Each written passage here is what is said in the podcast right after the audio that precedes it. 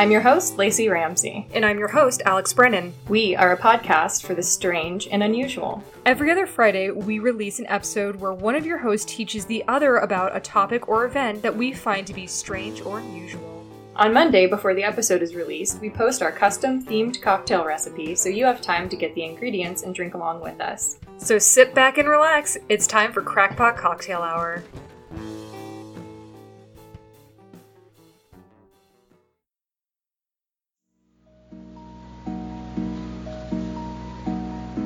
We like to romanticize the wild, raw, majestic beauty of nature.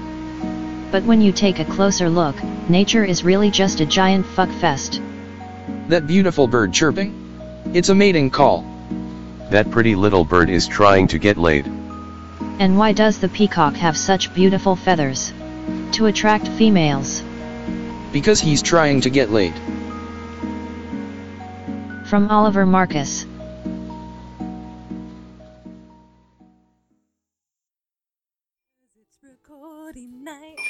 The butthole's tight. Tight butthole. Oh, I'm not even gonna edit that out. Okay, the mics work. um, well, welcome to our Valentine's Day episode. We are uh, a little broken. yeah, yeah. We are more broken than usual. Usually we're a little broken. I'd say we are moderately to severely broken right now. Yeah, usually it's tolerable breakage. Uh, Yeah. Yeah, right now we're in Lacey's living room instead of our studio, laying on the sofa.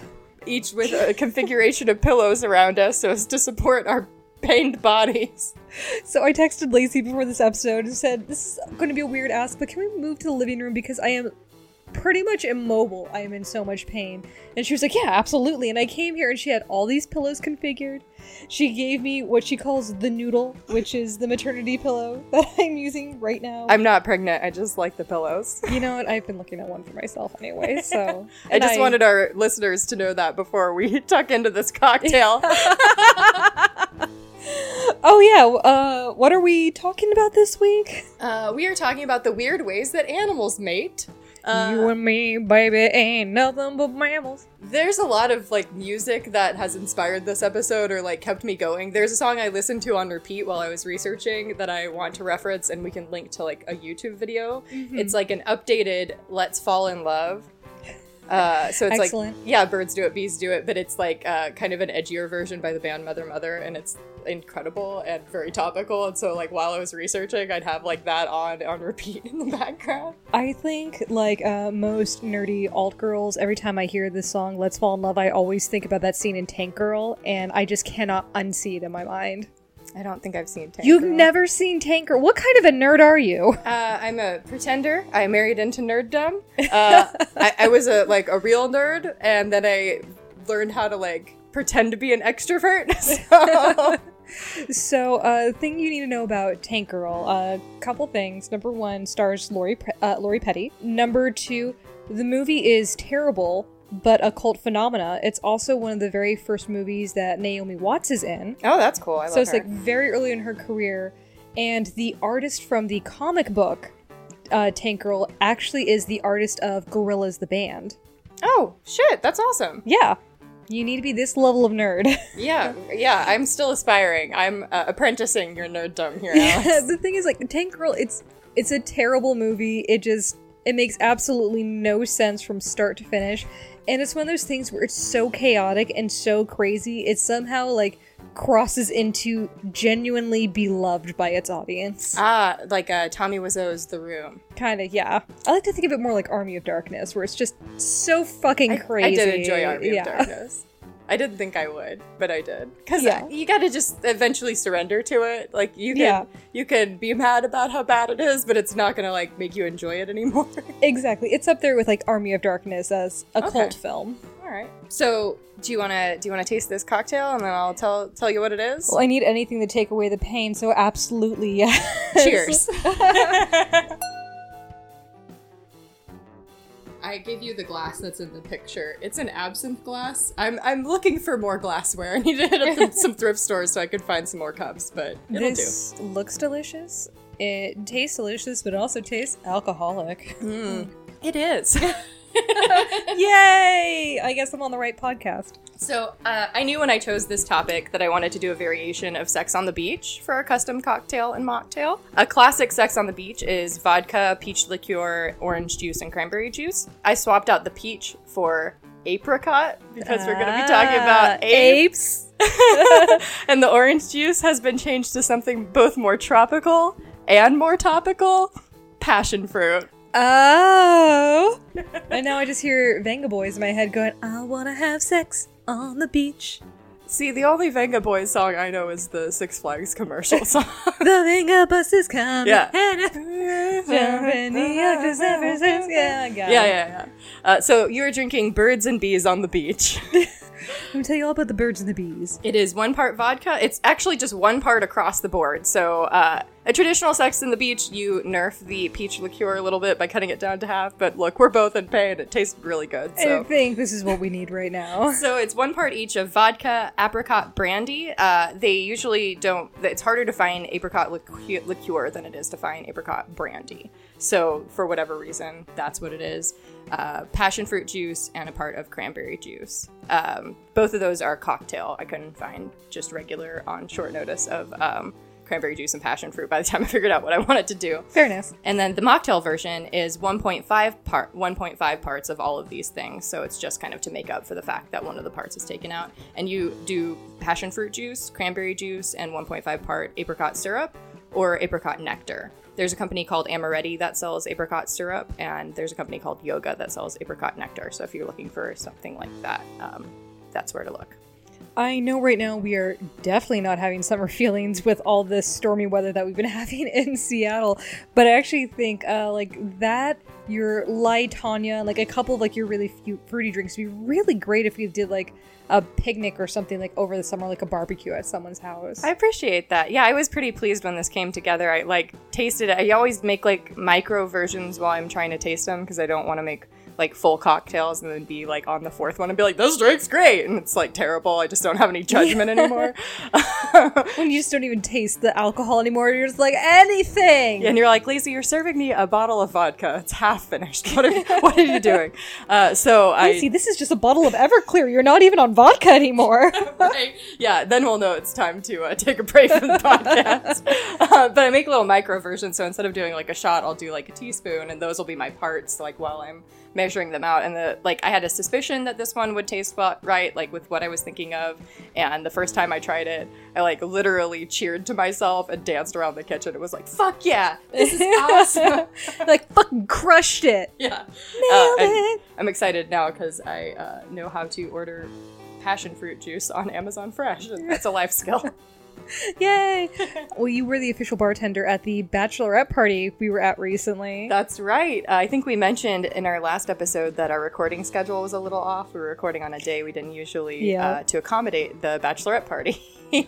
that was a great bachelorette party. It was, it was a weekend long affair. It was a lot of energy and it was super fun. I was prepared to feel anxious and ostracized, like all those middle school feelings that we had talked about. Mm-hmm. It ended up being like a really, really really good night. Um, two night. yeah, yeah, two nights. Jesus, you were our bartender. We so. brought that up to me yesterday. He was like, "That wa- I just want to tell you again how much I enjoyed the signage that you made for your friend's bachelorette party, and calling something flannelberry mule was like really thoughtful." And I was like, "Thanks, babe." were good was drinks. sweet. I had flannelberry, which was strawberry, and forest green apple for the Mm-hmm. variations on the mules. It was fun. We almost lost a bridesmaid the first night, but Good grief, she really rallied. she trooper. I was impressed. Yeah. I was really and- impressed. same.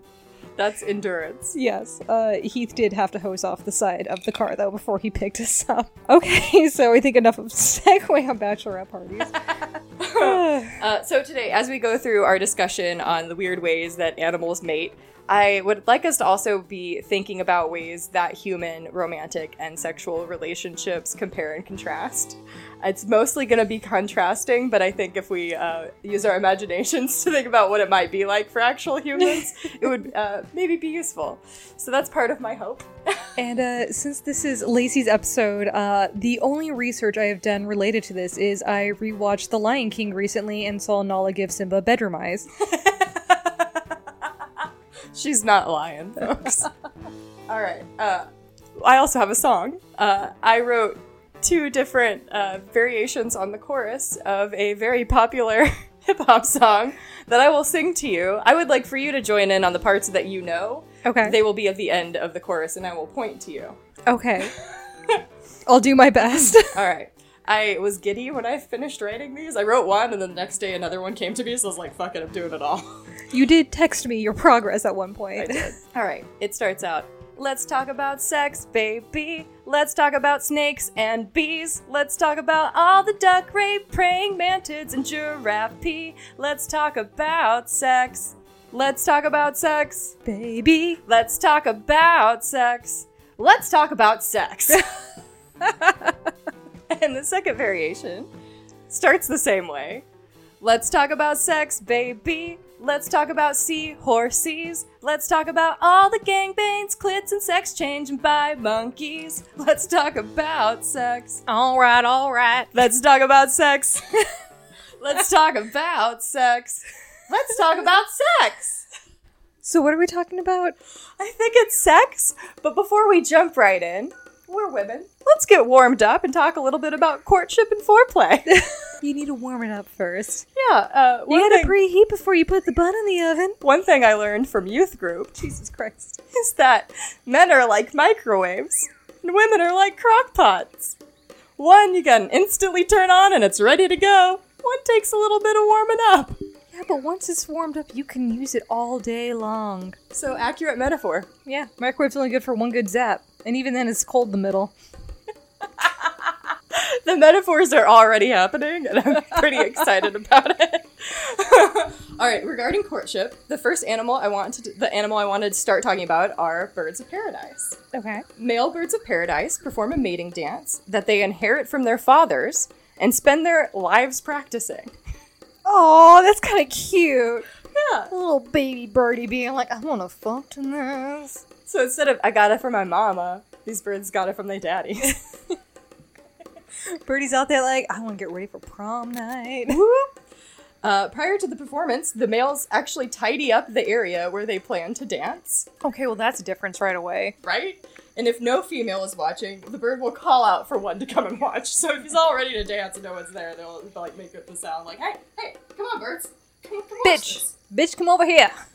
The females watch from above as the males push their feathers up and they form like a sort of skirt. Sometimes it's a skirt, sometimes it's like a headdress-looking thing around their head. Depends on the kind of bird where they like put their feathers, basically.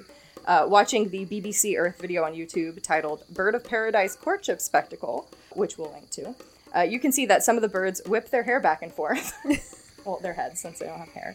And some birds just sort of bounce around or flap their wings around. Some make clicking noises during the dance, and I recommend watching the video. Again, we'll put it on our website, crockpotcocktailhour.com. Just click on the episode's link and click on the link for this episode. And all of the videos that I talk about today are going to be linked on there. I've got an extensive resources list to send Alex after this. You will have a, a never ending amount of animal pornography. The Discovery Channel is going to come for us and sue us. never ending porno. animals, so it's fun. Oh, I don't want to know how Falcor fucks. well, too bad, because that's page four. Damn it! Not the luck dragons! All right, so I have a video for us. We're gonna watch and discuss. Uh, I assume we'll edit us out, like Yeah. actually watching the video. I, I but- can edit in uh, audio Okay, cool. when I'm being fancy. This is where the angler bird is. it's little feather. What is that?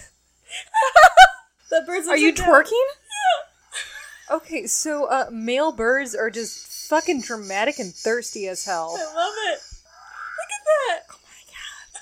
The dramatic. Some of them are just like a ball of feathers flooping around. It's so dramatic. This is like going back and forth. It's like a Shakespearean drama. Oh my god. Yeah, you show them. I love it. It looks like sequins. I see what this is kind of making me think of. Uh, I've heard that geisha dances, like every movement, like everything that they do, is actually supposed to be part of the story's intention. Oh. And so these birds are dancing like geishas. They're communicating their intention to fuck. well, so what geishas do? I think it depends who you ask. Fair. Fair, fair, fair, fair, fair, fair, fair, fair. Yeah, show me that ass. Oh, yeah. Back it up. Yeah, look. Back it in. Look what. Look Let what me can do. begin. Yeah, yeah, look at this. Oh, oh, I got a blue line. Look at this. Look Look, at this. that blue line. Do you like it? Looks like I got giant lips. Oh, giant lips and tiny eyes. Baby likes giant lips and teddy eyes. I want to eat you. That's going to be a no from me. Hey, no one's watching. Hey, come on. Oh, he got rejected. Fun, I don't want to fuck you oh. anyway. Right? I heard she's a bitch. Schrodinger's bitch. All right, so that's that's the first one. I, I can move the laptop too, so you don't have to keep moving back and forth. Oh, I 'cause can- I know you're. Um, I can get nice and close. all right. Feel We're free gonna to move talk shit to- around too to get comfortable. Me, as long as I have, mostly if I have my knees up, and if I need to lay down, I will. Okay, cool. Let me know. I've got, as I said, pillows galore. uh, all right, I, I'll come back to these. So, what did you think about uh, the Birds of Paradise mating dance? Um, I think birds are very dramatic. I know that, for example, with peacocks, peahens look normal, and peacocks are like, look at my big ass! yep, yep. And I feel like uh, it's very different for birds than it is for humans. Right? Yeah. Yeah, I feel like the opposite, like, we're kind of the opposite. Like, not that men can't take care of themselves and be showy, but like, along gender lines, I think women are encouraged to, like, be more like, look at all the eyes on my ass. Yeah, we are much more, we're more about visual when we're going out and looking for some. Hmm. But guys are definitely much more audible. You think? Well, do you remember the night that we went to Aussie's? Which one? the one where I think you called him Mark kept hitting on you? Oh God, yeah. He made me. First off, he asked me to guess what his name is. Which, nope. Come on, you're gonna come up to me and ask me to start doing work. I don't care. I don't care at all. I'm not Yeah. interested in you, random dude. Just start naming off like historical villains and just confuse the fuck oh, out of Oh, That's a great idea. That's next time. Next just be time. like Brutus, Iago. Am I getting close? Ivan. or just like pretend to mistake him for a celebrity. John Mulaney, is that you? Oh my God. oh, you're Jamie Kennedy. I loved you on the X Factor. Am I being next? no, what you do is you just act like you're on candid camera or like you're on punked, and you're like, "Am I being punked, Ashton? Ashton, this is a joke, right?" Yeah. So what night at Ozzy's? The Mark guy. Yeah. Yeah, the Mark guy. Yeah. yeah, I do remember him. That was the night I also uh, told a guy who told me I smelled good. I told him that's because I'm a succubus, and that's the scent I use to allure my prey before I killed them. That was a good night. Oh yeah, that was a guy who uh, walked up to me and apropos of nothing told me that he didn't like women in high waisted pants. And I told him that I had a friend who uh, I don't talk to much anymore, but who I still like and respect. Who uh, I didn't tell him all that, but I'm just context for the podcast. Uh, I told him that I have a friend who uh, has a pair of high waisted shorts, and she called them her Miss misandrist shorts. And he gave me a blank look, and I gave him a smile, and then he walked away. And I turned away and I was like, "Great talk, dude." My favorite part was that he kept hitting on you, even though we both had our wedding rings on. And he finally said to me, How do I get a married woman to talk to me? And I said, Oh, I got this. You don't. Well, also like he kept trying to talk to me, and then and then I was like, eventually, like, okay, this guy's not gonna stop talking to me. Mm-hmm. Buy me a drink then. If you're gonna keep talking to me, I would like to at least get something out of this interaction. Nacho wouldn't buy me a platter. drink. He wouldn't buy me a drink or nachos or anything, and I was like, well, bye, dude. Like, I've got no interest in courting you or being courted by you. Look, if I'm going to sully my marital vows, you better at least feed me something. yeah, good grief. You're gonna tempt me out of like a 12 year marriage. You've got to have more than guess my name. yeah. Mark. Mark That from is even your Aussies. real name. He's always gonna be Mark from Aussies. Um, I, I do have a meme about what if men flirted like birds do that I will send to you. we'll post that as well. Well, I did send you earlier this week the meme that I saw that said, uh, "I talk to cats like women who can't, like guys who can't get a woman." Oh, like, yeah. Hey, baby, come over. Well, fuck you. I don't want to pet you anyway. That was so good. It's like true, true though. um, all right, so along the lines of more birds, uh, I want to call attention to the sage grouse mating dance.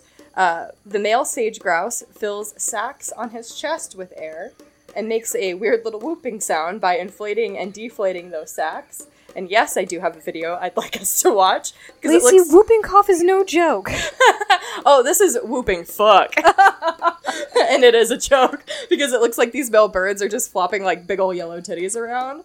I highly recommend. We're going to watch that now. And I'll let you know that my search history is starting to look super weird at this point. YouTube's going to be recommending me animals fucking for like the next year. So you could say that those female birds are looking at their titties. Calling me all the time. Alright, don't make me watch another commercial. Each spring at dawn, these sagebrushes in western North America play host to a bird that produces a rather unusual sound.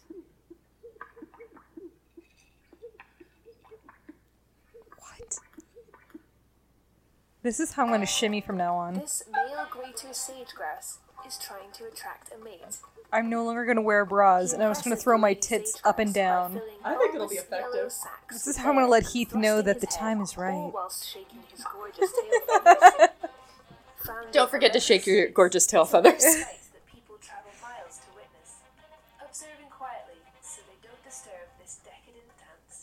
that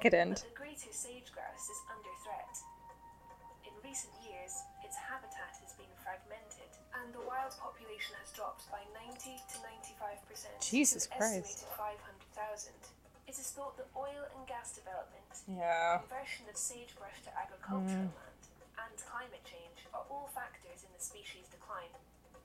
Did you see it got up to 65 degrees in Antarctica? No. The warmest temperature on record. That's nuts. Y'all, save the sagebrush and the yellow titty flopping dance.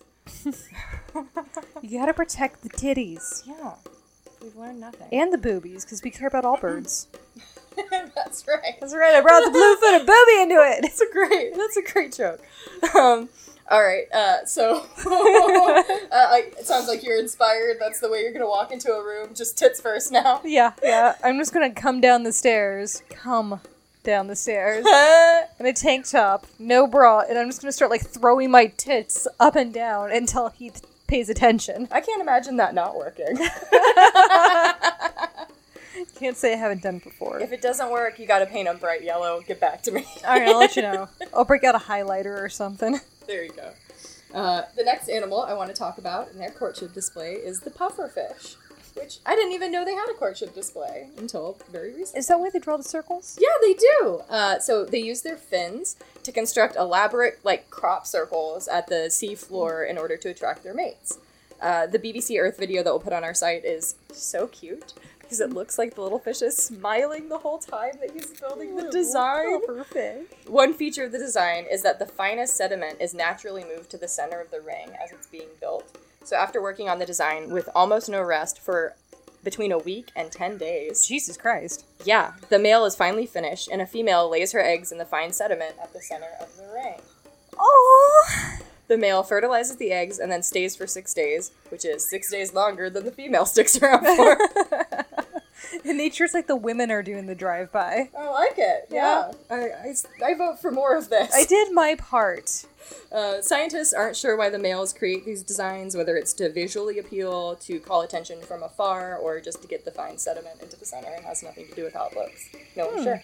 Interesting. So we uh, have a video to watch of that because I think it's adorable. little pufferfish. I knew they did the rings, but I didn't know that's why they did the rings. Yeah.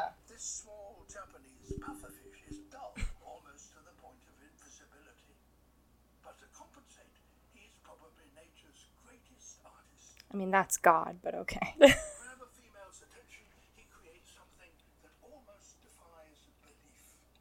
I love the music that they've paired with it. it's so hopeful. Go, little guy. he does look so happy. it's like a dog wagging his tail. You got this. You gonna get them eggs. Do you think he charges her child support? That little guy go. I know. Plows the sand, breaking it up into the finest of particles. He plows the sand. He's got like a little fin on the bottom that's like, It looks like a dick fin that he's using. drag your dick fin through the sand, be like a puffer fish. Shells aren't just rubbish to be removed. He uses them to decorate the bridges of his construction. What? Aw.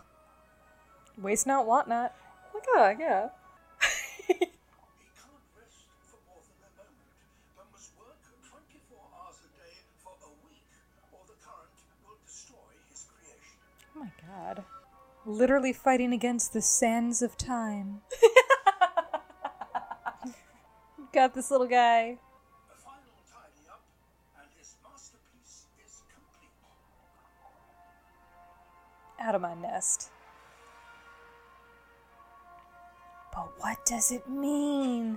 right? It means lay your eggs right here. Imagine like dolphins going by and being like aliens. right? That's amazing. I, I think the music is excellent too. It's like Yeah. what a great epic score. Does an animal construct something as complex and perfect as this? Ouch. I'd like to think this podcast is as complex and perfect as the pufferfish circle. You know what it's like to edit audio. I have to tell a story with nothing but what you can hear. All right, we don't have. Well, we have a few more videos. uh, yeah, I thought that was just like a heartwarming one. Adorable little pufferfish. He's a sweet guy with his little smile the Yeah. whole time. Now I just want to get like a giant aquarium, just large enough so he can do that with sand in an aquarium. Oh, that would be so cool. Little female one. Yeah, you need a female too. I'm like, do your thing. How do you like tell what sex a pufferfish is? I have no idea. I mean, I'm supposed to be the expert, and I don't know. All right. Oh, so rounding out our courtship category, bridging the gap between courtship and sex, is the seahorse. So these little guys and gals know that you have to connect regularly and have fun together in order to have a good relationship. So every morning, a bonded pair of seahorses will dance together, changing color as they move together, sometimes with their tails entwined. Gonna tell Heath that from now when we wake up together, we're waltzing. oh, I don't think I can do that right now. Yeah, probably not. I can throw my tits at him. You could probably do like an in bed Macarena. Are you enticed yet? Uh, this dance also helps each seahorse tell how ready the other might be to mate. So when mating time comes, the female uses her ovipositor, which I think is a word that does not get enough use, to inject the male with her eggs into the male's brood pouch. Ovipositor. Ovipositor. That's the first time I've used that word in my life. Ovipositor? I barely know her. So puts it in his brood patch. He does. Uh, and then 10 to 20 days later, the male seahorse is the one who gives birth, and the female is immediately ready to mate again. She's like, Nice. all right, we got that done. Let's keep it going. Yeah. All right, that was a good train. Let's go again. Let's go again. So we have a little video of the seahorse dance because I couldn't resist. I thought it was gonna be the brute sack. Uh, I, I think it's like kind of gives you an overview of all of it. Did, did you just play an ad? Okay. It acted like it was kind of like in the middle.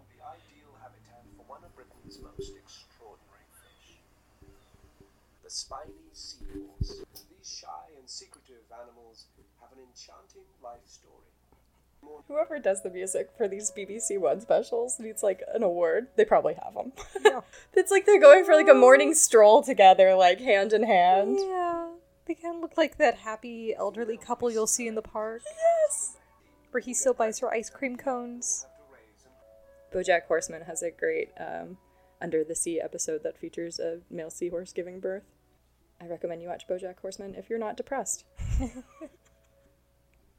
most crucial role is deciding when to let them go. By the next full moon, the nutrient rich ocean will have been warmed by the sun. He must get his timing right if his babies are to make the most of the coming bounty.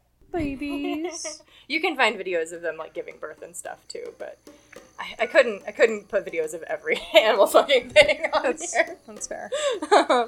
yeah, I just thought it was really sweet that they like wake up and dance together. Hey, hey, come here. All right, now that our hearts have been warmed, let's really get into the nitty gritty of this. Okay. Is this dolphin gangbangs next? Uh, no, I actually left dolphins out because I find dolphin gangbangs a little depressing. and because I don't want to piss off our eventual overlords. I think dolphins are great. I have no problem with dolphins. So if any dolphins are ever listening to this, it's totally fine. You don't need to go after Lacey. Dolphins are rapists. Look, Everyone should know this. look, I know they are. their women, so they'll fuck them. I just, yeah, I didn't, I didn't include it, but I am aware. they also like to hump like humans and will like come after all manner of like animals. So they're just horny assholes. I mean, they're also like supposed to be like relatively close to us in intelligence. So Yeah, but we we got that. s- We're trying to work on the rape thing, okay? At least Yeah. we mostly know the rape thing. how do you know there's not like a uh, dolphin like Me Too movement going on in the ocean right now? We have no idea That's what true. that translates. Well, to. I haven't seen their picket signs, okay, Lacey? and we wouldn't know them if we did. That's true. We can't read the kelp and algae. No, I actually heard heard that uh, dolphins do have names for each other. I believe that. Yeah. Yeah, I think they are like definitely one of the smartest creatures on Earth. Yeah. Um, that not saying. rapists. Yeah. Uh, well, we are going to talk about a rapist animal at some point, so don't be upset. We will get to animal rape. Don't eat dolphin safe tuna. I don't. I don't endorse that message, dolphins.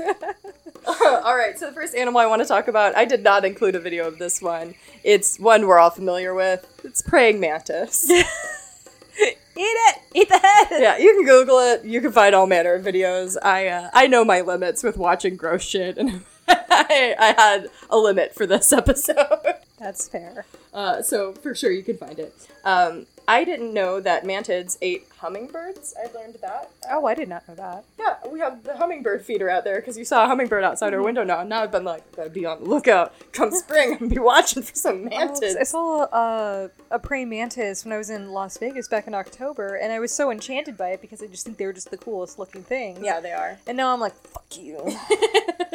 Um, I also learned that mantis is the name of an animal genus, whereas mantid refers to all of the insects of the type mantid. So it's like a taxon- taxonomic classification issue as far as language. I'm going to just use them interchangeably because I don't think it's like a meaningful difference, but I just wanted people to know there is a difference. It, it's a thing. I'm just kind of disregarding that for ease of language. she studied the roots of all the binomial nomenclature. I looked up the entomology etymology. How many more Latin root words can we use? the night is young. And the mantids are hungry. So I, I learned about that. Uh, anyway let's get to the sex stuff. Uh, the male mantis is drawn to the female by her pheromones like with a lot of animals. Uh, according to sydney brannick who is a mantis expert at the cleveland museum of natural history quote first of all first of all First of all, I'm gonna, I'm gonna yeah i've got to do this in do it. do it in like a Valley Girl voice. Okay. First of all, Uh, no disrespect, Sydney Brannick. This is just for fun. First of all, not all praying mantis species cannibalize their mates. mm, you tell him, girl. Maybe if the female is starving, or if the male irritates her, she might engage in that behavior, but they don't always do it. You know what? If a male irritates me, I want to use my teeth. Honestly, same. Tell me more. Uh, no, so just getting that out there, I really thought there was like all praying mantises and mantid species, and like that was just a Yeah, I thought that was just did the all standard practice. So hashtag not all mantids. We're gonna start the mantis movement tonight. Uh, so yeah, not even all of them even sometimes eat their mates, and the ones that do, it only happens between 13 and 28 percent of the time. Oh wow, that is significantly less than what I thought. It has been vastly overstated for sure. Uh, so yeah, not every mantis every time, like a pimp named Slipback. Not all mantises. Uh, the bonus to consuming one's mate is that, I mean, other than the obvious, right? Am I right, ladies? You're right. You're right. You're right. The bonus to consuming to consuming your mate is that female mantids who do so tend to lay twice as many eggs as those who don't.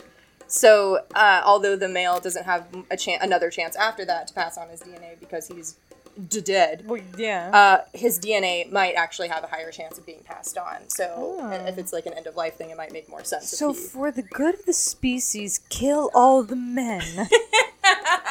not all men, Alex.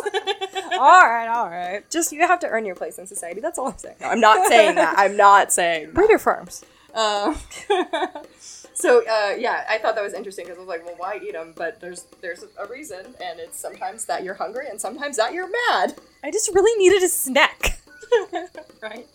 Uh, so I think a lot of us are familiar with like seahorses being pregnant and praying mantids, but do we know some of the weird shit about hyenas?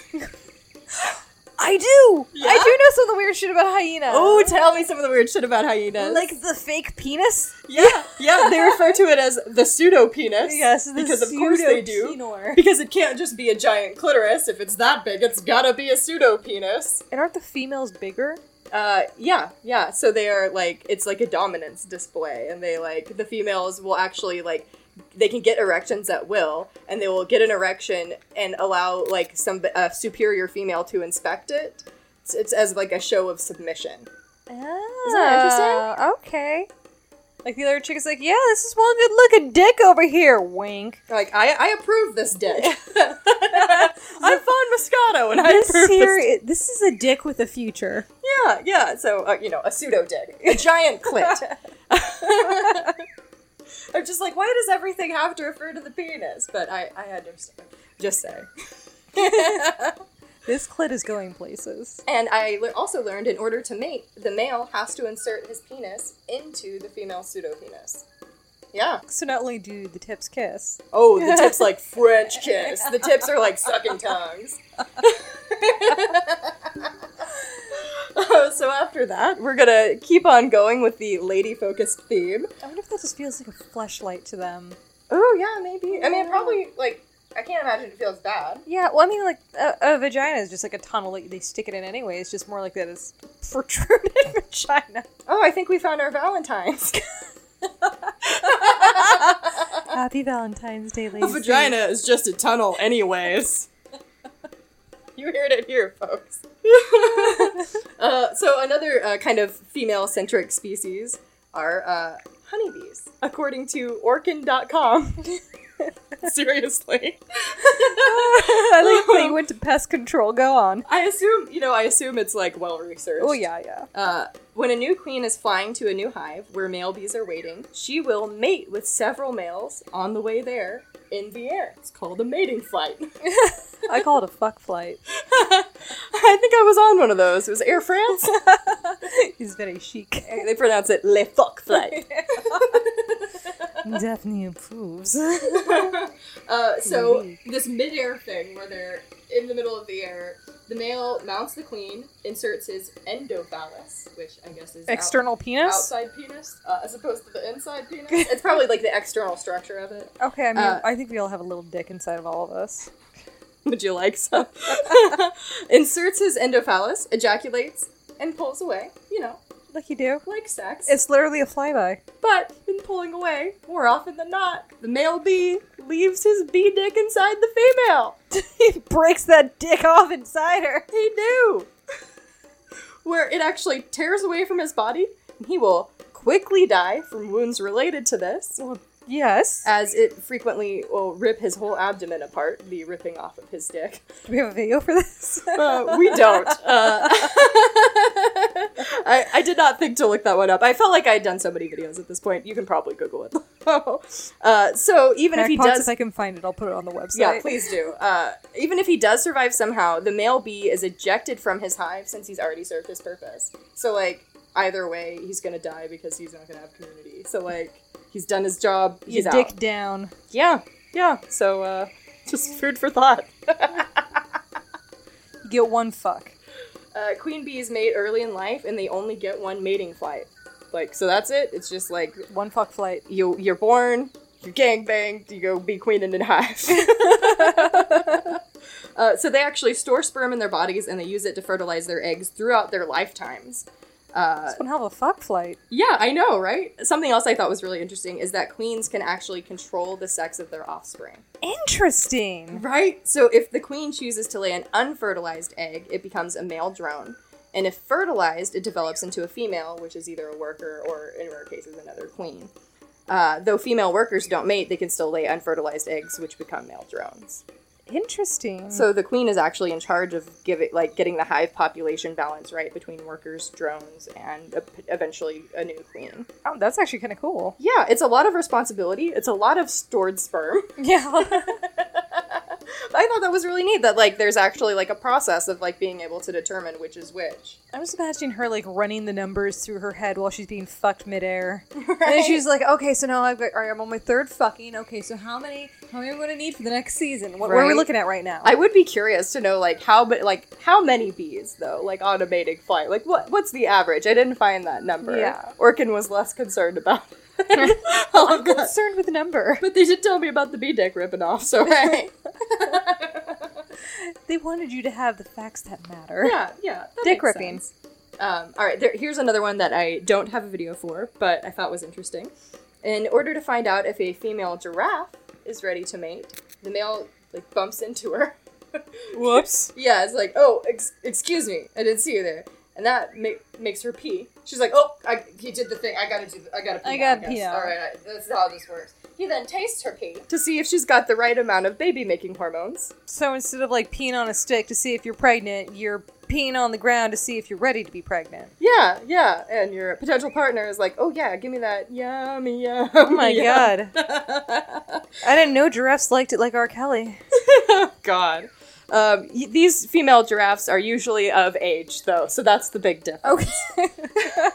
After he finds out she's good to go, he just sort of follows her around for several days with a giant boner until like she stands still long enough for him to mount her.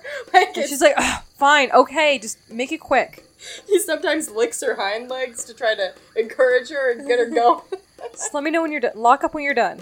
Yeah, so he's just like waiting for her to like following her around, just being a real Uh, fucking creep. Uh, you know, foreplay stuff. do the creep. Uh, it's also worth noting that male giraffes seem to fuck each other for fun sometimes. It's not a dominance establishing thing. It This honey. yeah, it just seems to be for m- mutual pleasure. So there you Humans go. Humans do that too. Even little monkeys in the trees do it.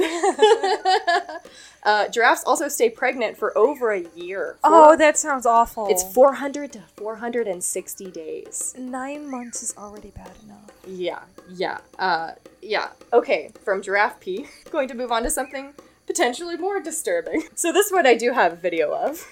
the red-sided garter snake. Oh God, what does what do they do? Every spring, when red-sided garter snakes emerge from hibernation, each female is swarmed by males trying to mate. They form a tangled, gangbangy ball called a mating ball, which sometimes like actually will roll down hills, and we definitely have a video link for this. Um, we're gonna call it the bang ball. Ooh, the bang ball! I like the bang ball. The bango ball is coming, and every snake is running.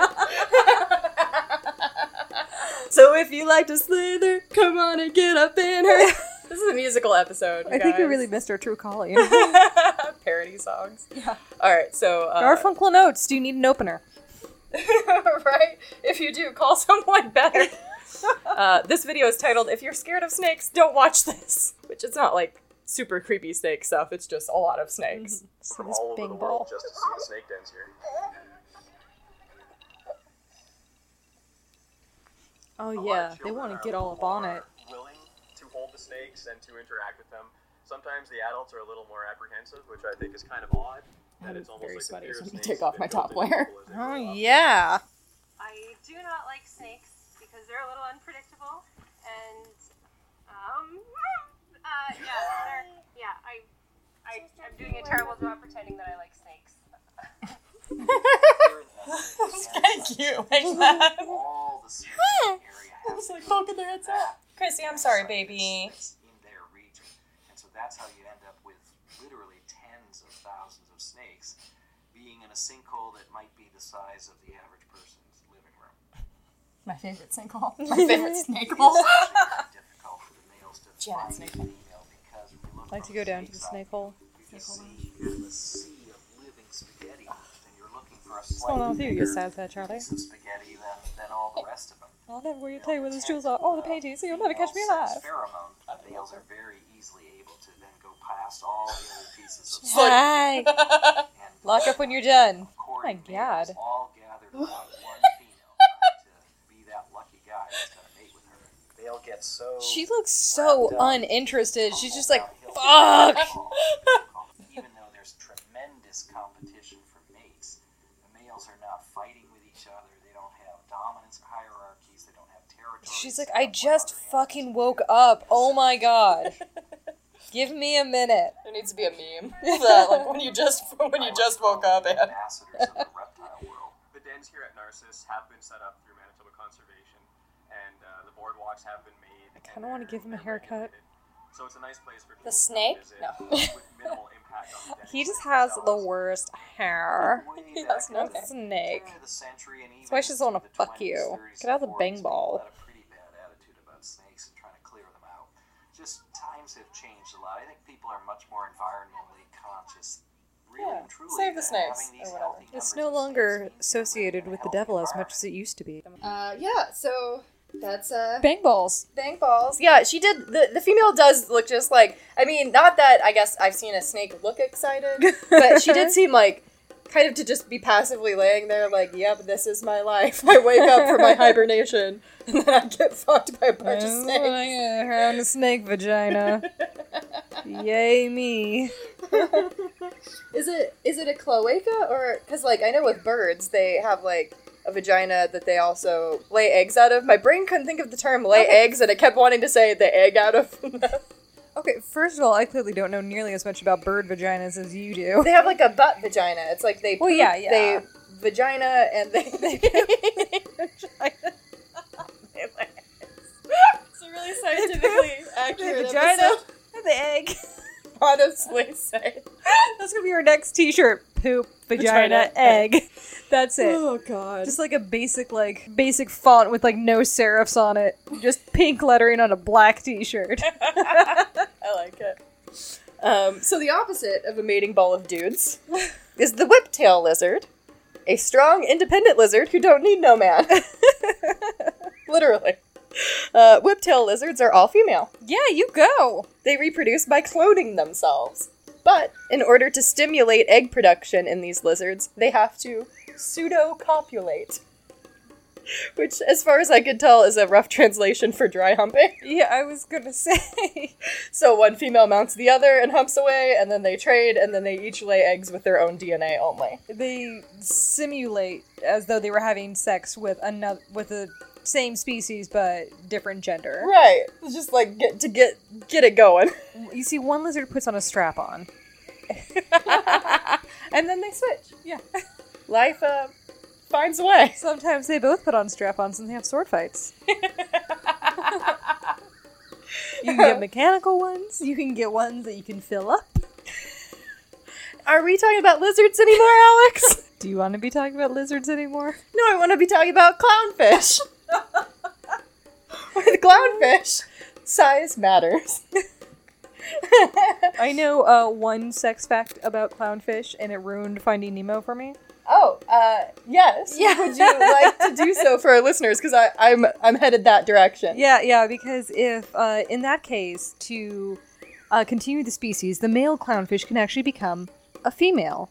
And in this case, if Marlin really wanted to save his species and Nemo was a boy, he would have become the mama and would have fucked Nemo. Very true, and it would have been fucking Nemo, and that would be a different movie. I think I saw that once. I think it was on Pornhub. yeah, probably. Um, so yeah, the uh, the largest clownfish is a female, and will breed with the second largest, a male. And if the largest dies, then the second largest becomes female. Yeah, exactly right. Uh, the term for this is sequentially hermaphroditic, meaning that an organism is able to change sex at some point in its life, producing eggs and sperm each at different times in life. So if the transition is male to female, it's known as protandry, and if it's female to male, it's protogyny, which makes sense because andry and gyne are different you know, roots for ma- male and female. It's also possible for an organism to move from either sex to being hermaphroditic, so they could move from one to being both. They have choices. Yeah, uh, clownfish are protandric, so they change from male to female if they're triggered to do so. Uh, this article I read by Lisa Winter called 12 of the Most Bizarre Mating Rituals in Nature applied this to the movie Finding Nemo. And that, I didn't think about it until somebody pointed it out to me, but once I did, I was like, oh, well, all right. Science has ruined this film for me. yes. Um, and along the lines of hermaphroditism, snail. I did not know that about snails, but tell me more. A lot of snails are hermaphroditic, meaning they have both male and female sexual organs. And I want to pause here because I know I'm using the word hermaphroditic a lot, and I want to draw a difference between animals and humans. If a human is born with both male and female genitalia, the term hermaphrodite is considered to be a stigmatizing term. It's not something that people in that condition are like prefer to use or be referred to. Uh, people born with both sets of genitals or with unclear genital genitalia prefer to be called intersex.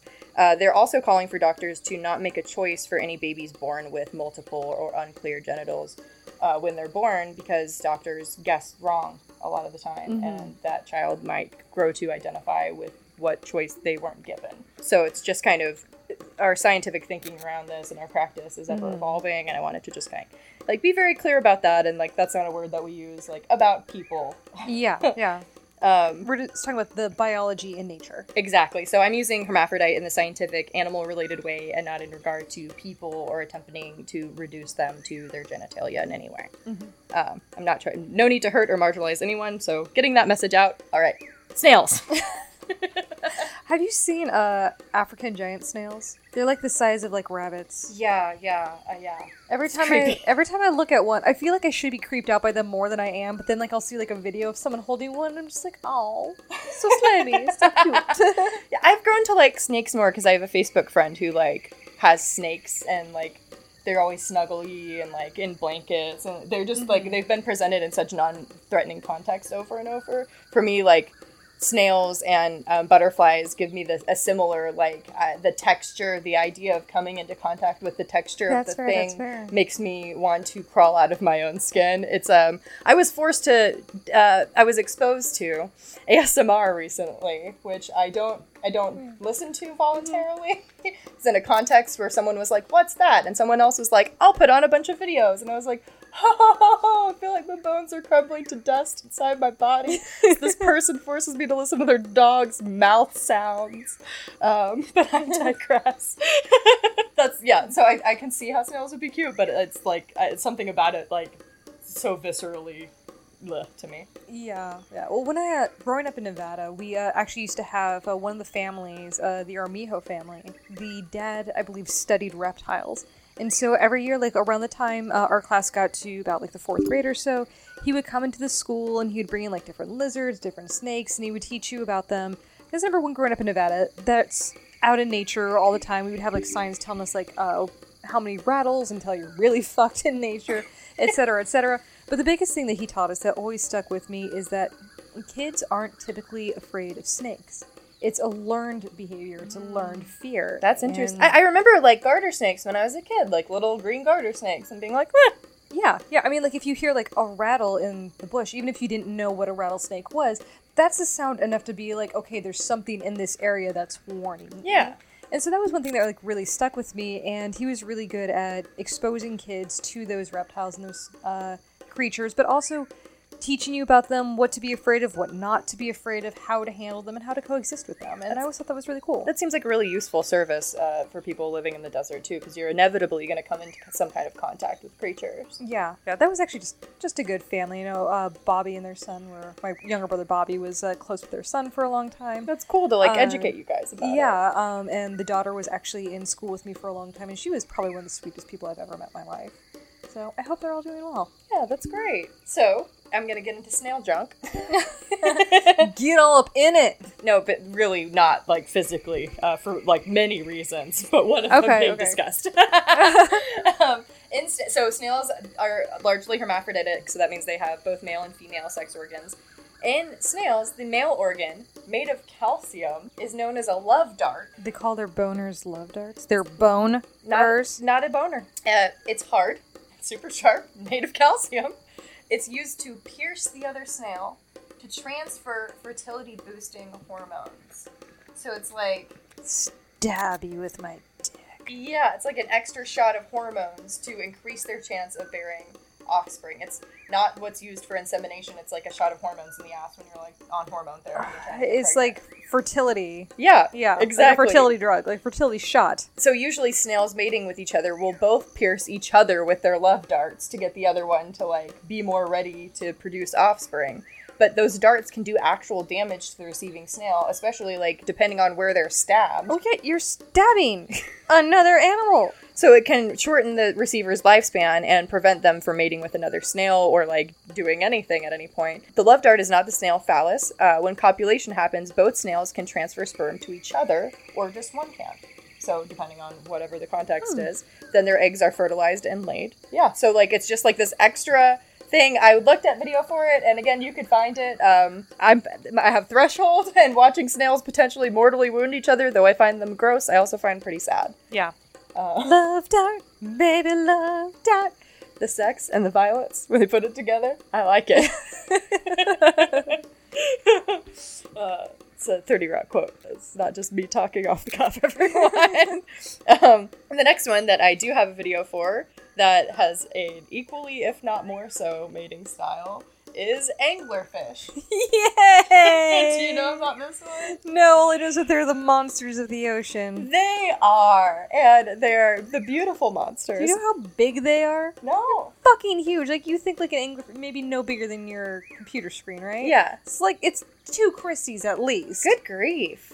I didn't Chrissy's know they, they could be that big. Yeah, Chrissy's our cat. My cat who's sitting here kind of wheezing during this whole episode. if you hear a loud wheeze, it's probably Chrissy. So scientists discovered the mating style of the anglerfish after realizing that they'd only ever seen the female of the species. Tell me more. So all of those pictures of the giant, ugly anglerfish, those are all females. Oh, so this is the pretty ones. Got it. Yeah, yeah, those are the beautiful, ugly ones. Scientists started finding anglerfish with smaller fish attached to them, and they assumed that maybe they were their offspring. They're like, what is this? But nope, Those are the dudes. those are the dudes. they okay, so this is this is nuts. This is the what this is the fact I've been the most excited to share, I think, in this episode. Male anglerfish. This is like the reason for the episode because all of these are weird. But once I found this, I was like, "Oh no, people need to know." we must share with the world. I have to. so, male anglerfish are drawn to females through pheromones, like always, and also through the sight of their lures. So, that's not only just for prey, that's also to like Okay. attract mates. A male will then bite the female's belly and latch on until their bodies fuse together. what? Their skin and blood vessels join, and the male can now absorb nutrients from prey that the female catches. What? It gets worse. Since all his needs are met, the male anglerfish has a lot of useless organs now, like eyes and fins and internal stuff. So all that atrophies away is turned into nutrients for the female, and he's basically now just a lump who takes nutrients and supplies sperm. Oh my god. Oh, what? What? Yeah, What? yeah. It's her fuck lump. Yeah, it's her, it's her fuck lump. What? Yeah. I'm just going to dissolve your eyeballs to like feed myself and take all these things, and you're just going to exist entirely to supply my eggs with sperm. I mean, it's a pretty mad power move. You're my fuck node. So I've got a uh, quote from uh, I read a Mental Floss article uh, called "The Horrors of Anglerfish Mating," and it included a quote from naturalist William Beebe, B E E B E, from 1938. Quote. But to be driven by impelling odor headlong upon a mate so gigantic, in such immense and forbidding darkness, and wilfully eat a hole in her soft side, to feel the gradually increasing transfusion of her blood through one's veins, to lose everything that marked one as other than a worm, to become a brainless, senseless thing that was a fish? This is sheer fiction, beyond all belief, unless we have seen the proof of it. So we're gonna watch some proof. Oh my god. I heard you try not to die throughout that. I really thought it. I really did. What a fabulous quote from William Beebe. He really tried to get into the head of the anglerfish. that was what's the fish to become a mindless thing. It does sound like a 1930s like horror movie. All right. Okay, I want to see this. I'm glad you enjoyed. My my stomach hurts from laughing. Like my abs are like We're already in pain. Let's make it worth it. right. I'm just toning our cores. It's really You know, I did need to strengthen my core for my back pain. We all do. I don't want to watch ta- Taco Time's full story. This fanfin sea devil is Well, pretty that cool. makes sense. Sea devil, sea devil. So majestic. that tiny little protruding It's like, I don't want to get up in it. That's it. That's life. The last bite you'll ever take. so yeah, it's parasitic mating as a style. Oh my god. Jesus. Alright, I'm gonna put in, uh, have you seen, um, the original Total Recall? I don't think so. Okay, um, I'm gonna saw, put in like- a picture from Total Recall in our gallery. Oh, please do. Our listeners will know what it is. If you don't know what it is, you'll learn. yeah, and then it goes into like how they made the discovery and all that. But like, yeah, uh, I thought that was just the weirdest shit I had ever heard of. Parasitic mating style. I've heard of species, so I know like there are certain uh, insects that will like stab each other, kind of like the snail, and do that kind of fucking. Um, fusing, doing the fusion dance, like in Dragon Ball Oh. Z. That's different. Uh, see, I know, um, I guess the Steven Universe version of that, which is, uh, I'm sure based on a Dragon Ball Z. well, see, there are two different ways to fuse into Dragon Ball Z. You can either do it by fusion dance, or you can do it by earring. Ah, see, fusion dance is um, like a metaphor for, I think, sex, but not exactly sex. The Steven Universe, it gets kind of hazy. I really think that uh, fusion dance is what we should just start calling sex from now on. Fusion dance. I like fusion it. dance. but you also have to say fusion ha, like they do in Dragon Ball Z. Yeah, yeah. Maybe I'll put that video on the side. Everyone can watch Goten and Trunks do it. So I'm going to get into an animal that we are all familiar with. Not dolphins. Another rapist animal that starts with D. Just tell me. Ducks. Fuck a duck. And if you don't, duck might fuck you anyway. so I don't know where I started hearing it, but I know I've heard it a lot. And I also like had a park near my house that had a, a duck pond, so I was around ducks a lot, and I have observed this and was disturbed by it.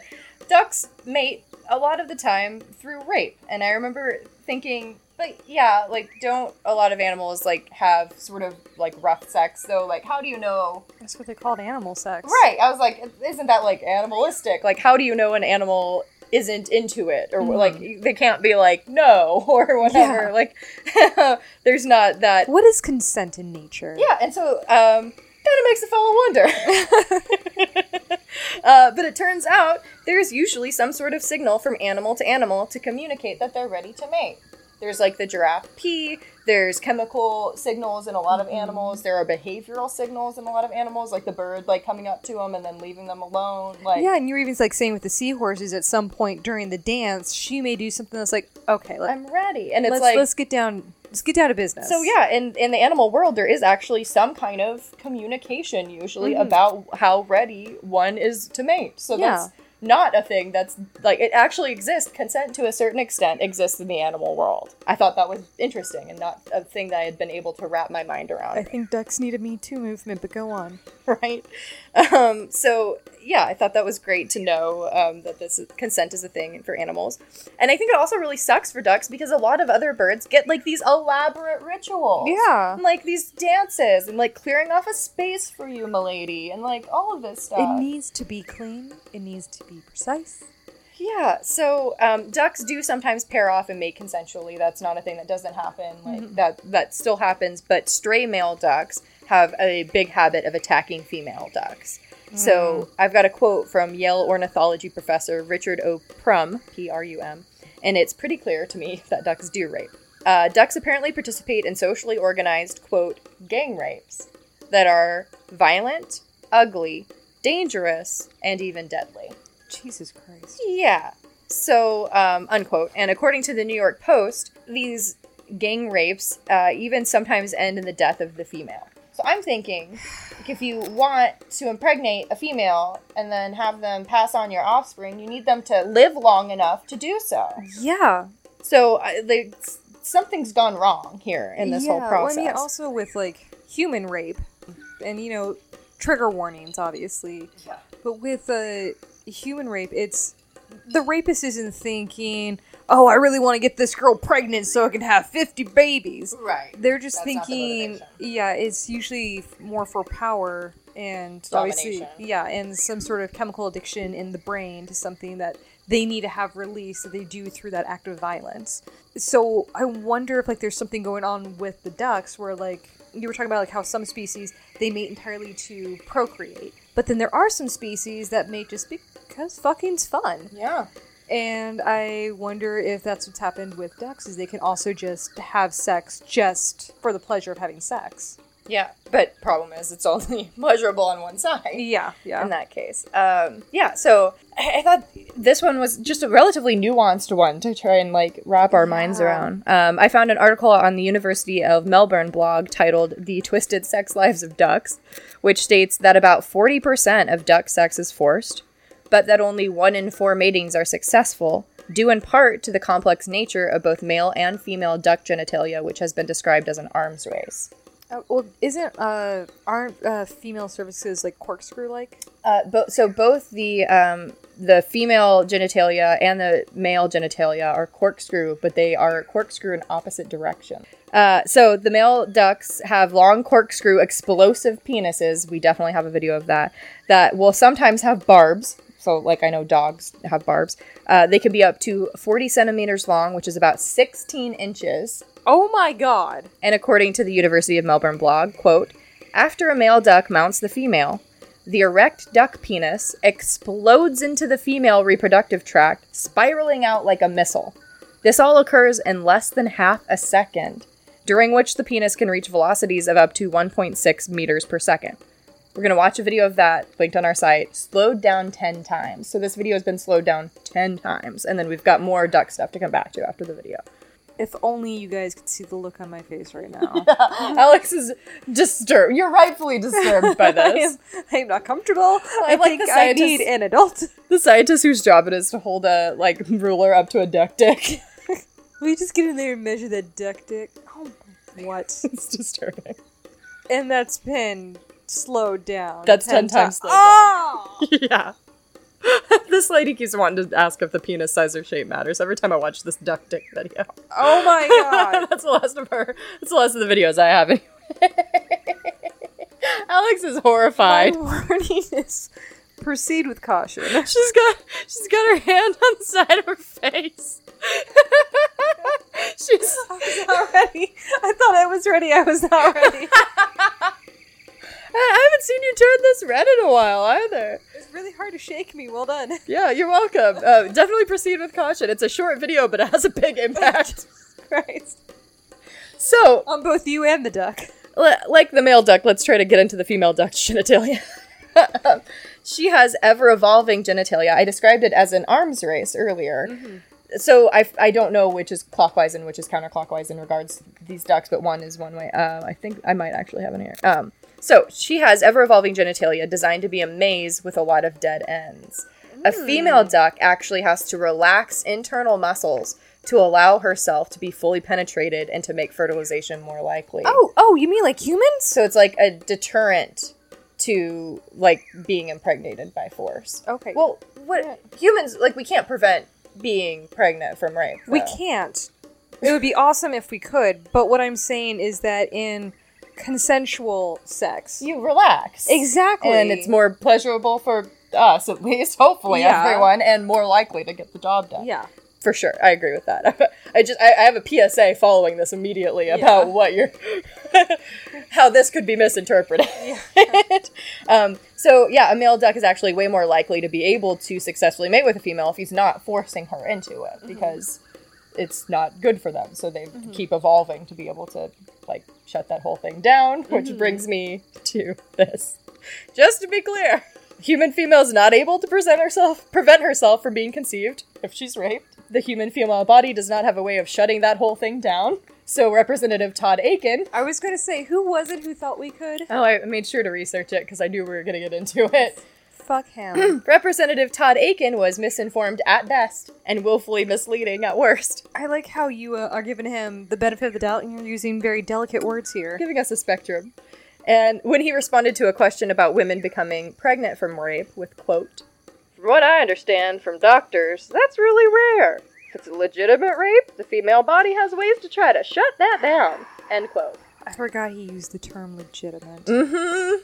So that's problematic in and of Ah. itself because all rape is obviously legitimate rape, and it's usually somebody that you know. And I'm not gonna go on. I just so that's very clearly problematic. I wanted to reference a study contradicting what he says by the Department of Obstetrics and Gynecology at the Medical University of South Carolina. This study found that approximately 32,000 pregnancies in the US every year are the result of rape. So women do get pregnant from rape. It's not a thing we can prevent. Quit raping us. Moving on to something more fun. Yeah. Uh, can I put in a quick disclaimer? Please. Uh, if you or someone you know has been a victim of sexual violence, um, I highly recommend looking up information through the RAINN network. That's R A I N N. Uh, you can find them online. They have 800 numbers. Uh, they are there uh, for anything you need. They can also supply you with support groups and services in your area to help you get the help that you need or your person that you know needs. For sure. All right. Moving on to something more fun for everyone. Yay! No more creepy duck dicks. There's been some pretty grisly discussion and video in this episode. Oh my god. so I'm gonna let us end on a lighter note. I'm gonna have nightmares about that duck dick. You're welcome. I'm sorry. Let's talk You're about. not sorry. I'm not. You're welcome. Let's talk about some of the animals that we know have sex for reasons other than reproduction. According to the article, Animals Besides Humans That Mate for Pleasure by An- Angela Libal, L I B A L, quote, both sexes of many primates, including virtually all of the monkeys, seek out males and females for sexual encounters, have sex when they could not possibly reproduce, such as during pregnancy, and tend to resort to it to ease high tension social situations. You know what? So do I. These tendencies show that sex serves more than just a reproductive purpose. End quote. Yeah. The list of animals that have been observed having oral sex include, but is not limited to, My dogs. First up, Alex's dogs have been observed by both of us. Yeah, Go on. Dog's good dog. Uh, all right. The, the list of animals observed having oral sex includes A- Alex's dogs, bears, rats, fruit bats, horses, Really? goats, dolphins, most primates, cheetahs, lions, hyenas, sheep, and cattle. Interesting. A lot of animals giving each other likes to have their genitals licked. I mean, I'm just saying. Turns out that's a completely natural behavior, as is, turns out, homosexual and bisexual behavior. Right? Yes, I'm natural. You're a natural woman. Meaning she behaves naturally for any person. Not yes, that yes, yes. not yes. to make any statements about cis- success or cisgender or any of that. You're a natural woman in all the ways. The list of animals who have been observed masturbating includes both sexes of almost all primates, birds, rodents, and livestock species, My dogs. as well as deer, orcas, and dolphins. Most animal species captive in zoos are also capable of being trained to masturbate into a receptacle so their fluids can be collected. Like most species in zoos. Think about all the animals in zoos. Yeah. yeah. Just be like going up like to the like gorilla cage and be like, hey, I need like shaking a cup in front of them. Hey, I, All right, I all need right, all right. another one. They're like, you got the magazine? big ape titties got it. yeah, yeah. you got that Discovery Channel DVD? You know what I like. Uh, so finally, let's talk about bonobos. I think I think that might be the British pronunciation, but I can't find any American saying bonobo or bonobo. Bonobo. so I'm going with bonobo because that's how I've heard it. The entire societal structure of bonobo apes revolves around sex, and not just heterosex. Instead of fighting or using aggression to solve disputes or establish so- social order, bonobos use sex.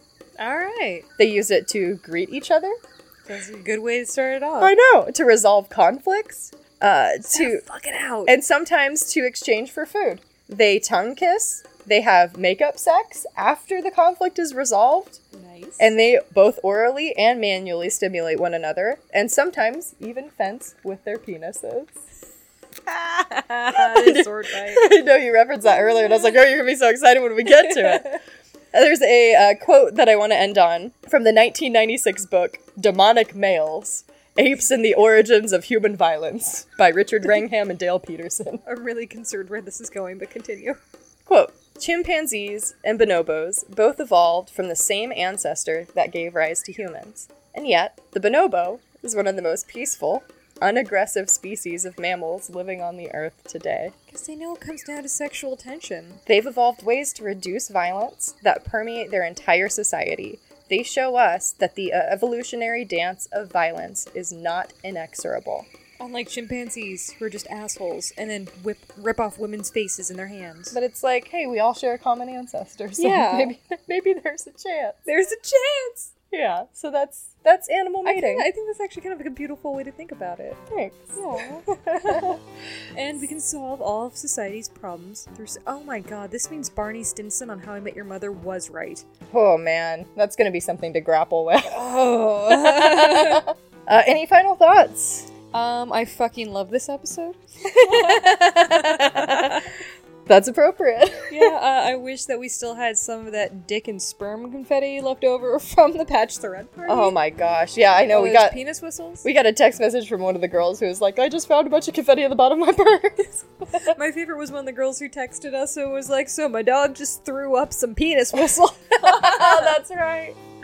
Yeah. Oh, yeah, we have some great friends. Speaking of mating rituals, we're all get, gathering around to support our friend getting married to fuck for the rest of their lives. One dick. You got one dick from now on. Enjoy, it, Kendall. Congratulations. Congratulations, Kendall. Yes, it's Kendall getting married. yeah. Uh, yeah, I don't have anything else. All right. I Well, like this episode. thanks for listening. Thanks for listening. Cheers. Bye.